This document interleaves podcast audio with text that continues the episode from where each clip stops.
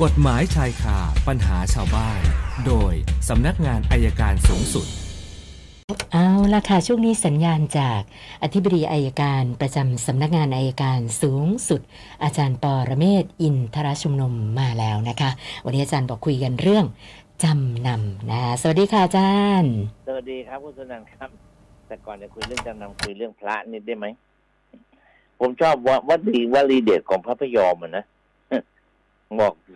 บอกทีการต้องหลายอย่าพาพระให้พระมาสืบทอดพระพุทธศาสนาบ้างอย่าพาพระไปสืบพันธุ์มากนัก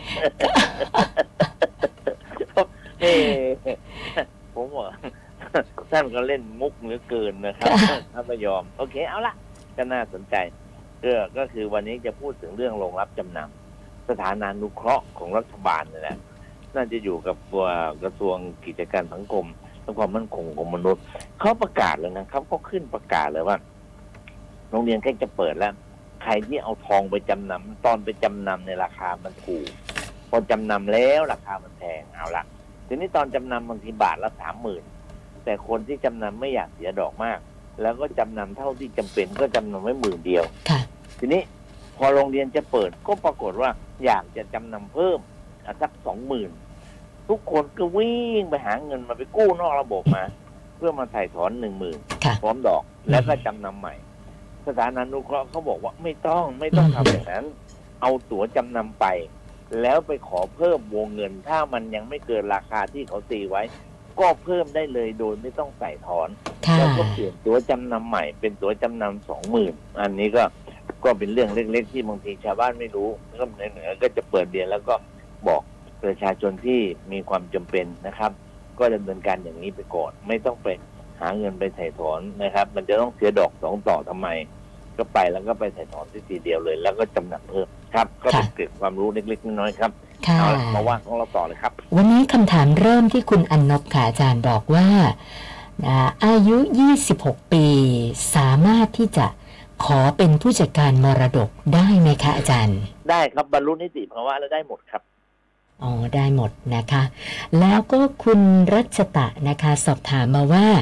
คดีหมิ่นประมาท แล้วก็จะมีการเรียกร้องค่าเสียหายด้วยเนี่ยนะคะเขาสอบถามมาว่าการเรียกร้องค่าเสียหายเนี่ยเราเราควรจะคำนึงถึงอะไรยังไงบ้างอะคะอาจารย์ตรงนี้ยากที่สุดนะครับเป็นโจทย์ที่ตอบยากที่สุดว่า ความความเสียหายที่เป็นคุณค่าของความเป็นมนุษย์การเสียชื่อเสียงเนี่ยจำนวนเท่าไหร่ตอบยากครับ ค่ะตอบยากเพราะว่าบางครั้งก็คิดไม่ถูกเหมือนกับมีคดีคนหนึ่ง ที่คุณหมอคนหนึ่งถูกผู้หญิงเอ่อเอาไปใช้อะที่ไม่ได้เป็นภรรยาเอาไปใช้ค่ะแล้วเรียกค่าค่าเสียหายแล้วภรรยาหลวงเขามาเรียกค่าเสียหายเขาเรียกค่าเสียหายสองล้านสองล้านหกแต่ศาลให้ล้านเจ็ด ผมก็ยังไม่รู้วิธีคิดแล้วก็คิดยังไง เดี๋ยวว่างๆถ้ามีโอกาสจะลองหาวิธีคิดในกรณีหมิ่นประมาทเนี่ยเขาคิดค่าเสียหายกันอย่างไรครับค่ะ ส่วนท่านต่อไปนะคะสอบถามมาทางไลฟ์นะคะบอกว่าเอ่อชนะคดีเรียบร้อยแล้ว ทีนี้วิธีการที่จะถอนเงินประกันคืนเนี่ยนะคะ ไม่ทราบว่าเขาต้องทำยังไงเหรอคะอาจารย์ถ้าถ้าชนะคดีแล้วไม่ไม่มีอุทธรณ์ถ้าศาลสั่งปล่อยนะครับถ้าศาลเป็นผมก็จะว่าถอนนี่คดีอาญาใช่ไหมฮะ อืมไม่ได้บอกรายละเอียดด้วยค่ะอาจารอ๋ย์อถ้าเป็นคดีอาญาถ้าศาลสั่งยกฟ้องแล้วก็ปล่อยตัวนะครับ ก็ไปถอนหลักประกันได้เลย ทีนี้คดีแพ่งที่ไปวางเงินมันเนี่ยเข้าใจว่าวางเงินเป็นหลักประกันก็แบบเดียวกันครับ ถ้าศาลตัดสินให้เราชนะก็ไปขอคืนได้ครับค่ะส่วนคุณบันทิตาก็ติดตามข่าว อยากจะทราบว่าไอ้การไปล่วงละเมิดทางเพศเด็กอายุต่ำกว่า 15 ปีเนี่ย โทษมันจะเป็นยังไงล่ะคะอาจารย์ ต่ำกว่า15ปี ต่ำกว่า15ปีโดยปกติแล้วเนี่ยโทษจำคุกตั้งแต่10ปีถึง20ปีปรับเป็นแสนนะอ๋อแต่ถ้าค่ะต่ำกว่าอายุ13เนี่ยจำคุกขั้นต่ำต้อง12ปี ขั้นสูงก็20ปีนะครับปรับประมาณแสนสองครับค่ะ แล้วก็ถามเพิ่มเติมมาบอกว่า ผู้ก่อเหตุเนี่ยสามารถจะขอประกันตัวได้ไหม ถ้าเขาขอญาติของเด็กที่ได้รับความเสียหายเนี่ยคัดค้านการประกันตัวได้หรือเปล่าคะอาจารย์ ประการแรกในการปล่อยตัวชั่วคราวหรือการขอประกันเนี่ยขอได้ทุกคดีค่ะแต่ศาลจะให้หรือไม่ให้เนี่ยดูดูก็จะประกอบด้วยดุลพินิจและความร้ายแรงของข้อหาประการที่หนึ่งถ้ามีโทษสูงมากศาลก็ไม่อาจจะอาจจะไม่ให้ ประการที่สองถ้าผู้ต้องหา ผู้ต้องหาไปอาจจะมีไปยุ่งเหยิงกับพยานหลักฐาน ไปล็อบบี้พยานหลักฐานน่ะก็ศาลก็จะไม่ให้นะครับ อันนี้คือหลัก หรือถ้าศาลเชื่อว่าถ้าให้ประกันตัวแล้วอาจจะหลบหนีไปต่างประเทศก็ไม่ให้ แต่โดยหลักการต้องได้ทุกเรื่องครับ ส่วนท่านต่อไปเป็นกรณีอุบัติเหตุนะคะ คุณรัตนาค่ะบอกว่า เพื่อนขับรถไปชนท้าย รถคันหนึ่งซึ่งเขาจอดอยู่เลนขวา แต่ว่าเขาจอดแบบว่าไม่เปิดไฟฉุกเฉินเลย แล้วก็เจ้าของไม่อยู่ที่รถนะรถเสียก็จอดทิ้งเอาไว้อย่างนั้นเลยนะคะ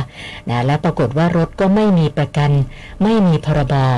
นะล่าสุดทางเจ้าหน้าที่ตำรวจชี้ว่าเป็นประมาทร่วมนะก็เลยสงสัยว่าก็เขาไม่เปิดไฟฉุกเฉินไม่ให้สัญญาณอะไรเลย มันจะประมาทร่วมได้เหรอคะอาจารย์ เออได้ครับ คือการที่เราขับไปชนท้ายเขาเนี่ยเขาจอดอยู่หรือวิ่งอยู่กันตามใจ คนที่ชนท้ายเนี่ยผิดแล้วละประมาท ส่วนคนที่จอดอยู่เมื่อรู้ว่ารถตัวเองเสียไม่ให้สัญญาณ ก็มีส่วนประมาทตรงนี้นะครับ ไม่ระมัดระวังบอกคนอื่นด้วยว่ารถตัวเองเสีย เหมือนแม้กระทั่งเราจอดข้างทางจอดด้านซ้ายแล้วนะไหลถนนแล้ว ยังต้องมีสัญลักษณ์ติดตั้งไว้ว่าให้เห็นว่ารถคันนี้ประสบอุบัติเหตุเมื่อไม่ติดก็ถือว่ามีส่วนประมาทอยู่ด้วย เพราะฉะนั้นทั้งสองฝ่ายประมาทด้วยกันครับ ค่ะ แล้วก็ท่านต่อไปคุณลาวดีนะคะ บอกว่าเอ่อปัจจุบันนี้จะมีจักรยานยนต์ส่งอาหารเยอะมากเลย แล้วก็พฤติกรรมที่เจอค่ะอาจารย์ คือเขาจะติดโทรศัพท์เอาไว้ตรงตรงด้านหน้ารถเขาอะนะคะครับนะบางทีขับมอเตอร์ไซค์ไปเอ่อก้มหน้าดูโทรศัพท์ดูแผนที่ไปนะคะ ซึ่งมันอันตรายอาจจะเกิดอุบัติเหตุได้นะเขาก็เลยสอบถามมาว่าไอ้การติดโทรศัพท์ไว้ที่หน้ารถแบบเนี้ยมันมันเป็นเรื่องผิดกฎหมายไหมหรือว่าเจ้าหน้าที่จะแก้ปัญหานี้ยังไงดีอะค่ะอาจารย์ไอ้ติดโทรศัพท์ไม่ผิดหรอกครับ แต่ที่จริงนะมันต้องมีหูฟังนะครับค่ะที่จริงคำว่าขับรถแล้วห้ามใช้โทรศัพท์เนี่ยไม่ได้หมายความว่าติดโทรศัพท์ไว้ที่หน้ารถแล้วใส่หูฟังเนี่ยจะรอดนะครับ จะรอดนะ เพราะว่าบางคนคิดว่าว่าว่ามันรอดคือ ถ้ารถจอดแล้วรับโทรศัพท์หรือโทรศัพท์ไม่เป็นไร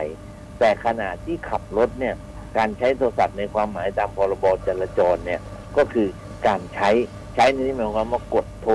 หรือกดรับ เพราะมันอาจจะเกิดอันตรายครับค่ะถ้าเอาจริง ๆ เนี่ย ต้องดูว่าตอนนี้เขาจะใช้ ถ้ามันก้มหน้าดูก็คงคงก็คงอาจจะต้องมีความผิดบ้างถ้าจะเอาจริง ๆ นะครับ ค่ะ ท่านสุดท้ายคุณสวัยนะคะ บอกว่าลูกชายอ่า เป็นคนไม่สมประกอบ แล้วก็ต้องทานยาเป็นประจำแต่ที่ไม่สมประกอบนี่คือยังไงไม่ได้อธิบายมานะคะ เขาบอกว่าลูกชายไปก่อเหตุทำร้ายร่างกายคนอื่นนะคะแล้วทางคู่กรณีก็ไปแจ้งความ ลูกชายก็ยอมรับว่าผิดจริง วันที่ 9 พฤษภาคมนี้ศาลนัดไปไกล่เกลี่ยนะคะทีนี้อยากจะทราบว่าขั้นตอนทางศาลเนี่ย จะเป็นยังไงจะต้องมีค่าใช้จ่ายอะไรเยอะหรือเปล่าอะคะอาจารย์ก็ ไปไกล่เกลี่ยในคดีอาญาใช่ไหมครับ ใช่ค่ะ คืออย่างนี้นะ ผมไม่ทราบว่าลูกชายท่านเนี่ยอายุเท่าไหร่ บรรลุนิติภาวะหรือยังนะครับ แต่ถ้าบรรลุนิติภาวะแล้วถ้าไม่ถ้าถ้ามีจิตไม่ปกติก็เอาใบรับรองแพทย์ไปด้วยนะครับ รู้สึกบ้างไม่รู้สึกบ้างก็ว่ากันไป แล้วก็ไม่อยากจะใช้คำว่า